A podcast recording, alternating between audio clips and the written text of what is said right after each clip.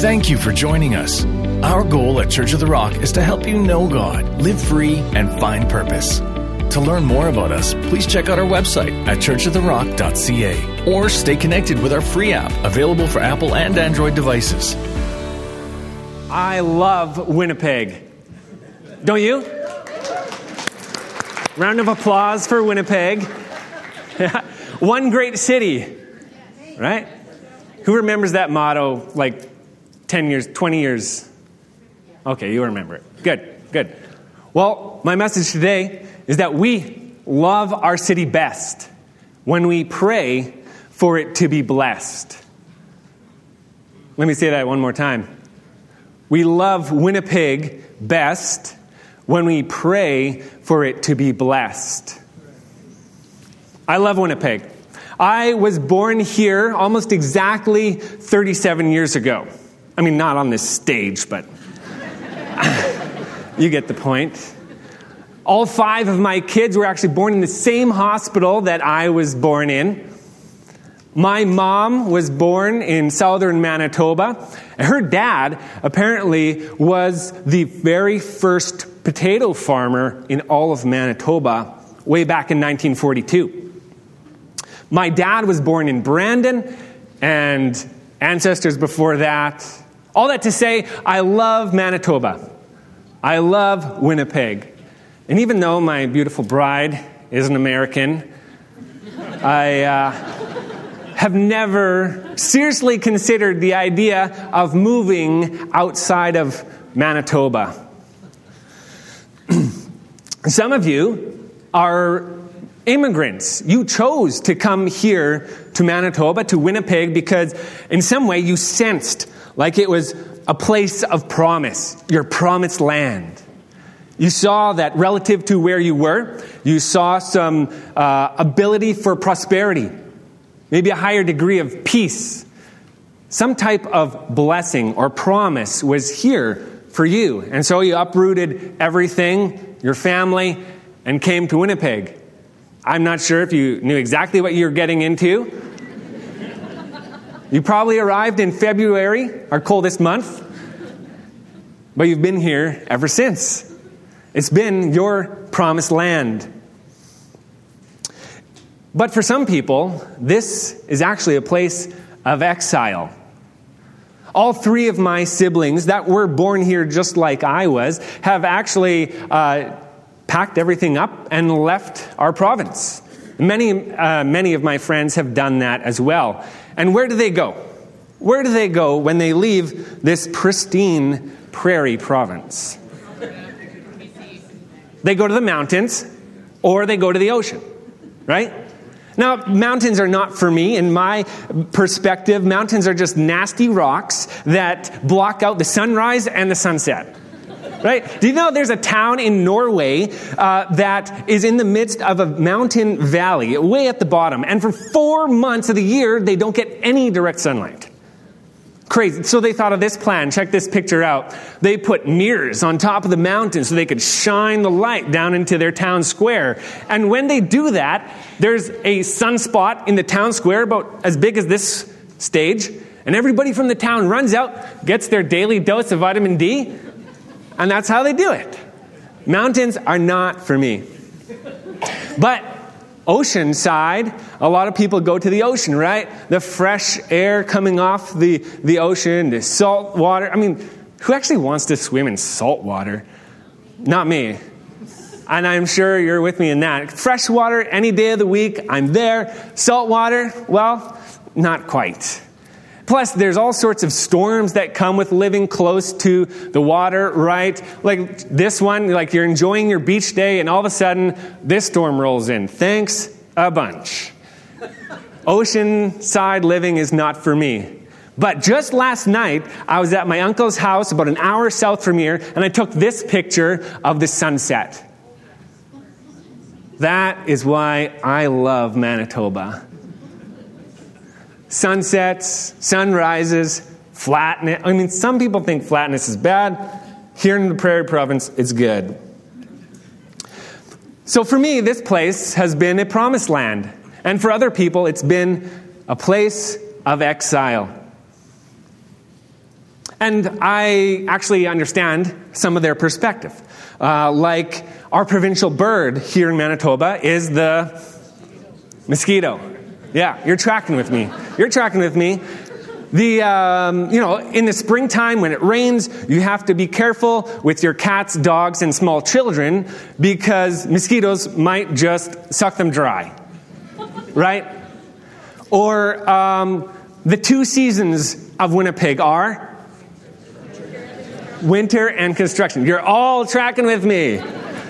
You know it, exactly. You know, where the North End campus is, we are on Selkirk Avenue. That first block from Main Street to uh, Salter, we're in that block. And this summer, they began to tear it up, go six feet down, and start rebuilding the entire thing, including the sidewalks, the street lamps, everything. And they started in the beginning of, well, mid May, and they said it was going to go till, you know, beginning of September.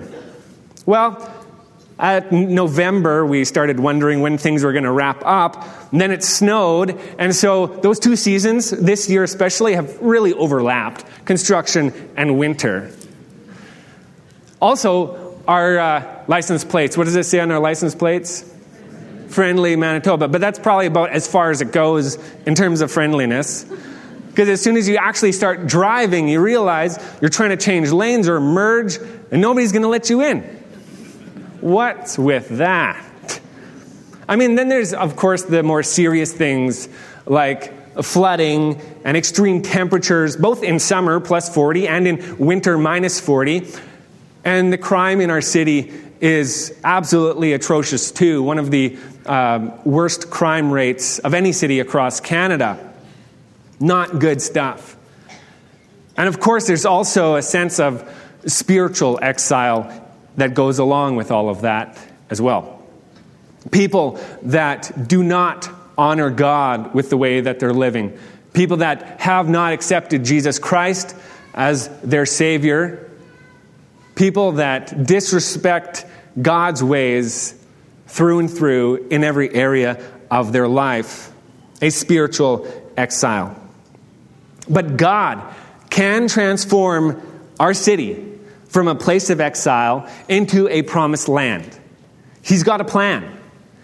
And you and I have a very important role in that plan. That role is to pray. Pray for our city. When we love our city best, we pray for it to be blessed. We want to see Winnipeg full of God loving, God fearing people. I'm sure you're on board with me with that. You want to see Winnipeg full of completely committed Christians that live their lives to the glory of God in every single way. People that have received the free gift of salvation. I want to see that, and you want to see that far more than we do today. And we will see that. We will see that when we stand on a given promise, when we step into an act of prayer, and when we stay active while waiting. The three points for today's message. So, first, we stand on a promise. Where do we find that promise? It's in Proverbs 11, verse 11, which says, By the blessing of the upright, a city is exalted. But, but, it is overthrown by the mouth of the wicked. You see, people have been cursing our city for decades. It's nothing new. People complain, you know, all the things I mentioned already, you know, that's not exactly building up the city. It's not exactly blessing our city. And sometimes uh, each of us, we have a role in that too. But a city is overthrown by the words of the wicked. You know, over the last year, more than any other year in ministry, more people have been coming to me for prayer because they feel there's a spiritual oppression in their lives. Sometimes they use words like demonic presence. Sometimes they use words like curses. But when they come to me and I ask them, uh, like, is there someone in your life that would have put this curse upon you? Most oftentimes, there is, is an answer yes. The people that used to live in my home were this and this type of people. they were into witchcraft or dark magic, or there's someone at work who really doesn't like me, and they're into this um, ancient religious type of thing. The demonic realm, the spiritual realm is real, and the words of the wicked carry weight. It's true. Sometimes it's an ex lover or a family member that has put a curse against them. But when I pray for them, they experience freedom because God is bigger than the curse. Because the blessing of the upright lifts up the city. And a city, of course, is made up of many individual people like yourself. So, we stand on that promise. And God gave a similar promise to the Israelites uh, 650 years. Before Jesus was born, the Israelites were in a, uh, a phase of life where they had turned their back against God. And God, as a consequence, was about to give them into captivity to the Babylonians, send them into exile. And as he's about to do this, the king of Israel realizes he needs some understanding, some wisdom for what's about to happen. So he calls in all his advisors, and they're beginning to tell him, Oh, you know what, King, uh, this exile is only going to be two years. It's not going to be much of it, much of a deal. Uh, you know, just give the king what he wants for the Babylonian king, what he wants for two years, and then we'll be back right here, and life will continue as it is.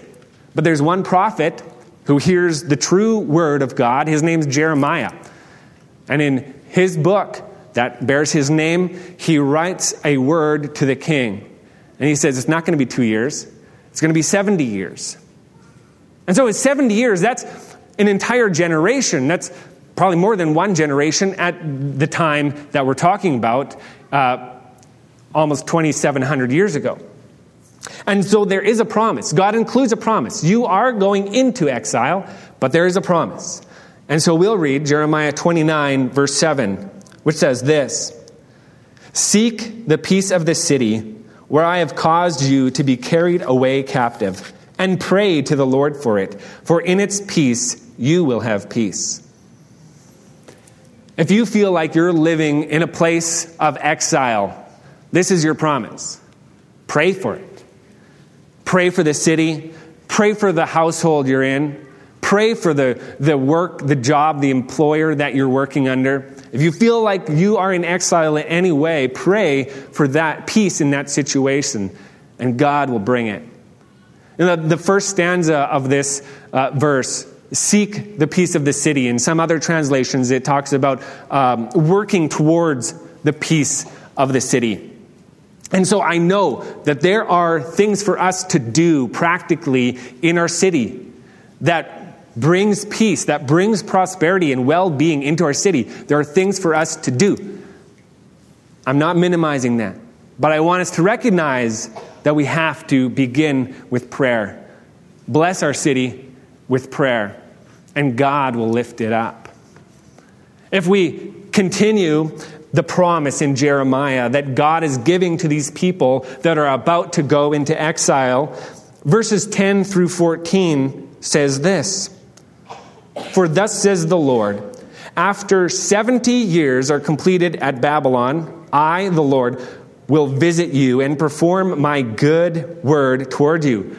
God saying He will, will fulfill the promise and cause you to return to this place, the promised land of Israel. For I know the thoughts that I think toward you, says the Lord thoughts of peace and not of evil, to give you a future and a hope. Then, which that then means at that time, near the end of the 70 years, when it's about time for this promise to be fulfilled. At that time, you will call upon me and go and pray to me, and I will listen to you. You will seek me with, and find me when you search for me with all your heart. I will be found by you, says the Lord, and I will bring you back from your captivity. And so we stand on a promise, just like this the Israelites stood on a promise like this that even though they were in a land of exile, they could find peace, they could find prosperity even while they were there, and that when the 70 years are over, they will go back to the land that the God, their Lord, had promised to them. So, We stand on a promise, namely Proverbs 11. When we bless our city, God lifts it up. We love our city best when we pray for it to be blessed. And that brings us to the second point step into an act of prayer. This is when we've understood that promise, and now we're digging in to actually praying for it. You see, 69 years after Jeremiah wrote this message to the king of Israel, 69 years later, they were almost at the end of this exile. But of course, when you're living in the midst of an exile, even though there's a promise, it's hard to know, hard to believe it, right? It's hard to believe that this next thing will come surely. But there's a man who's about 80 years old, and his name is Daniel. And he's ready to take this promise at face value and go into prayer and fasting and seeking the Lord so that his people can be restored to their land of promise. This is what we read in Daniel chapter 9, verses 1 through 3. In the first year of Darius, the son of Ahasuerus, of the lineage of the Medes, who was made king over the realm of the Chaldeans, which is the Babylonians, the, the same people, just a different name. In the first year of his reign, I, Daniel, understood by the books the number of the years specified by the word of the Lord through Jeremiah the prophet. And the Lord, he would accomplish 70 years in the desolations of Jerusalem. Then I set my face toward the Lord God to make request by prayer and supplications with fasting, sackcloth, and ashes. He read the text, he saw the promise, and he was ready to put it into action. The promise he read, we read here a few minutes ago. When 70 years is over, if you seek me, you will find me, and I will restore you into the land of promise. And so Daniel realizes this is the moment. The moment of this promise being fulfilled is right around the corner. I've got to get into gear with this message. I've got to get into gear, seeking the Lord, praying to Him, fasting, so that His word would be fulfilled. Now, Daniel didn't just think this was a good idea in this moment of his life. If we read the entire book of Daniel, we actually understand that much of his life was lived in a way honoring God and this isn't the first time that he took God's promise at face value. When he was in his teenage years and he was first uh, ta- taken from Israel as a captive, he probably was maybe even as young as 10 years old, brought to Babylon as a captive. He made a choice to honor God by the foods that he ate. He asked his captive captor to feed him only vegetables. And he did that, and Daniel came out of that situation wiser, more highly esteemed, because he chose to honor God rather than man. And then, when he is probably in his 40s, his, his advi- fellow advisors to the king, because he had rose up to high ranks official in this land, the other advisors wanted to uh, knock him down a peg. And so they made a rule, a law with the king, saying anybody who prays to a foreign god aside from the Babylonian king will be punished to death. And Daniel, again, he chooses to honor God with his prayers, and he continues praying three times a day facing Jerusalem. And his Babylonian co workers, they betray him to the king and they throw him into a pit of lions. Check out this picture. I think he could only have a face like that if he knew that God had a promise to keep him, to shut up the mouths of the lions. And he did. God protected him through that night, and not one lion got a taste of Daniel there because he prayed. Not just in that moment, but three times a day for decades before. And so we come to this moment where, in the year 69 of the 70 years, Daniel realizes this is my moment He's got lots of experience praying, he's got lots of experience fasting, and he stands on the promise. I guarantee that none of us really have the tenacity of prayer that Daniel had at any point in his life.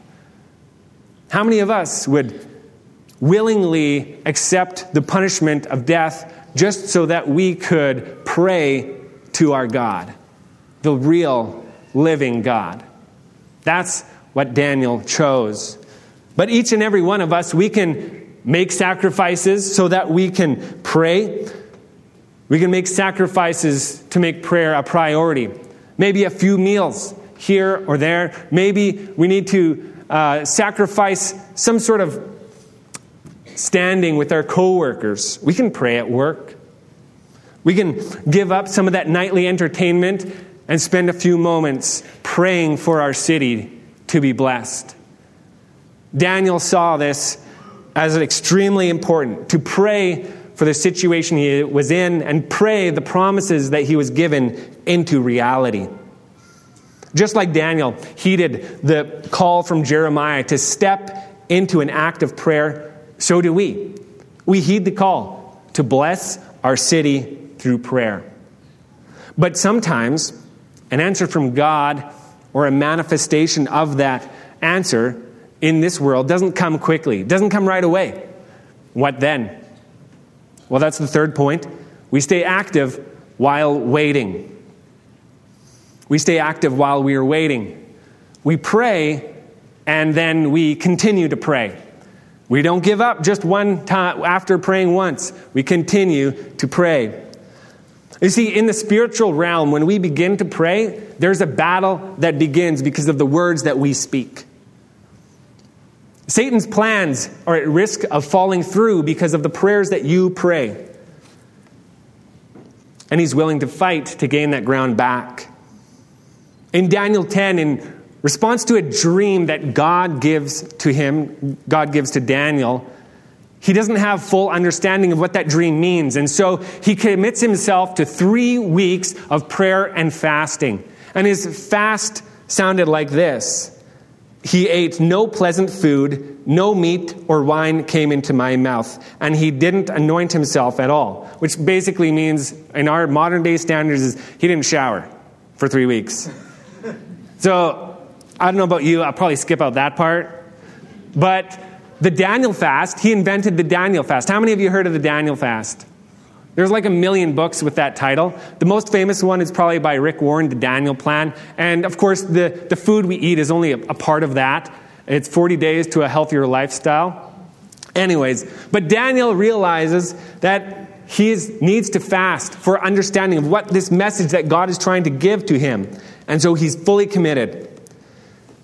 And at the end of those three weeks, an angel shows up. An angel shows up. In verses uh, 12 and 13, we read what the angel tells Daniel about why it took him three weeks to show up. And this is what he says Do not fear, Daniel, for from the first day that you set your heart to understand, that's like from the first day Daniel began to pray and to humble yourself before your God, that'd be the fasting, your words were heard. From the very first day you started to pray, your words were heard. And I have come. The angel came because of those words, the first words that were said on day one. But the prince of the kingdom of Persia, who had been, he, that's a demonic prince, withstood me 21 days. And behold, Michael, one of the chief princes, an angelic prince, came to help me, for I had been left alone there with the kings of Persia. From day number one, the answer was given. The command of God was spoken out in response to Daniel's prayer on day number one. But it was three weeks later when that answer came to something in this physical world. You and I have great importance in praying for our city, for anything, really. But we might not see the action of that command fulfilled in this world for some time because there's a spiritual battle taking place. And our continued prayers, being active in the waiting, will serve as weapons in the spiritual realm. And so we stand on a given promise that a city is built up by the blessings that we pray. We step into an act of prayer. We sacrifice the things we can sacrifice to make prayer a priority. And we are active in the waiting, knowing that you and I have an extremely important role in the spiritual battle. And so now I'm going to invite us into an activation. We are going to take what I've just talked about and do that practically right here in this room. And so on the screen, there's going to be four prayer points coming up on the screen. And I'm going to invite you to pray for those prayer points. Here's how it's going to work I'm going to invite you to get into clusters of three or five or, or whatever, maybe a household, a group of friends, or maybe some strangers you're meeting for the very first time today. That's totally great. Turn around and get into your, your little groups. And then for number one, spiritual awakening this section and the three sections in the back, you'll take that section, spiritual awakening. These are very broad prayer points, so there's lots to say. And uh, I would encourage you to, for everyone in your group, to say something small, even if it's just a sentence or two. For these two sections, front and back, pray for the peace and well being of our city, all the people that are residents here in Winnipeg. And these two sections, front and back, pray for the government and its services. We all know they need plenty of prayer, right? and this, this section here and the three sections in the back, pray for families and for life, the sanctity of life, that we would live uh, God honoring lives, not just as Christians, but as a city entirely. So we're going to take a few moments to do that right now. My mic is going to be muted because I don't want to distract you, but I'm going to pray along with some of you uh, from this stage here as well, but you won't hear me all throughout the room. You got the instructions? All right. Turn towards one another and let's see it happening. Lord God, we thank you that you hear these prayers today. We thank you, Lord, that as we've gathered to bless our city, we can trust in the Almighty God to even in this moment command blessing forth. God, even though we understand we may not see this being fulfilled in this world today, in this moment, we trust your command has been sent forth. And we will not give up praying. We will not stop seeking your blessing for our city. We thank you that you are far more able to transform our city from exile into a place of promise than we are. But we know we have a role to pray and to go and do. And we ask, Lord God, that you would empower us for these things. Bless our city, Jesus. Bless our city. Amen. Amen.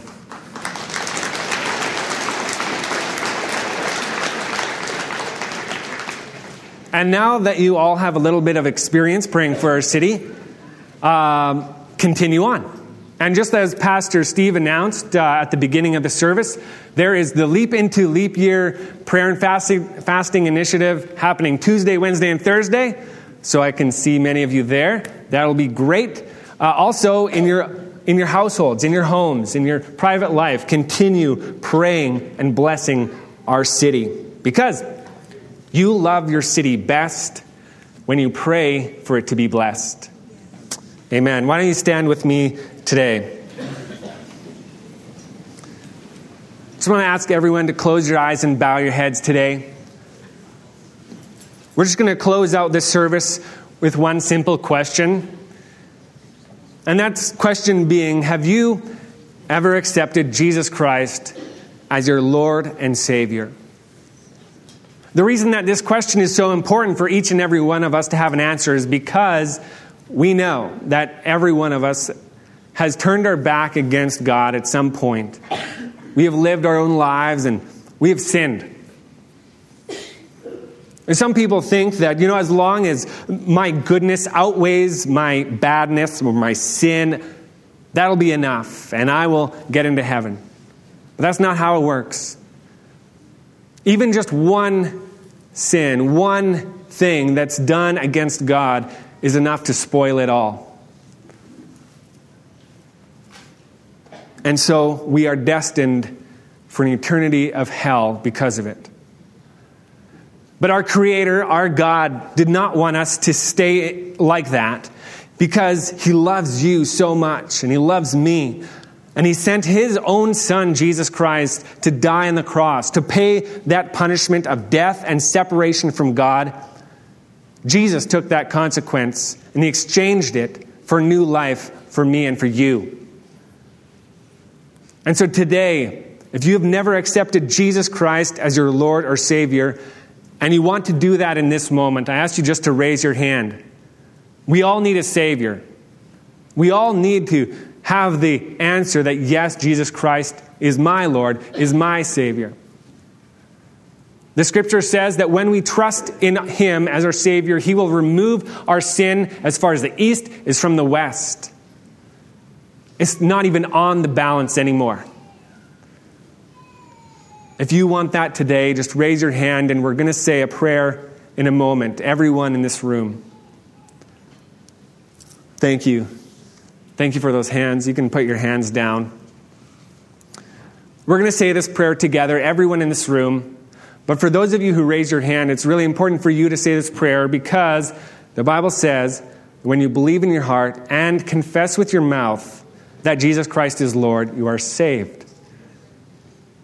And so please, everyone, repeat after me Lord Jesus, I confess that I've been a sinner. I've lived my life my own way and turned my back against God. But today that changes because I accept Jesus Christ as my Lord and Savior. I accept his new life through his resurrection. And I accept the Holy Spirit to help me live a godly life. Today is different from yesterday because I am a Christian. In the mighty name of Jesus, amen. Amen. Let's give some claps to God. We thank you, Lord, for what you are doing here today. We give you glory and honor. Thanks for joining us. We want to help you know God, live free, and find purpose.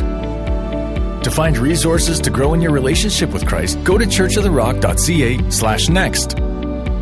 You can also join us at one of our campuses, including our interactive online campus at churchoftherock.live. For locations, service times, or to support the ministry of Church of the Rock, please go to churchoftherock.ca or download the Church of the Rock app.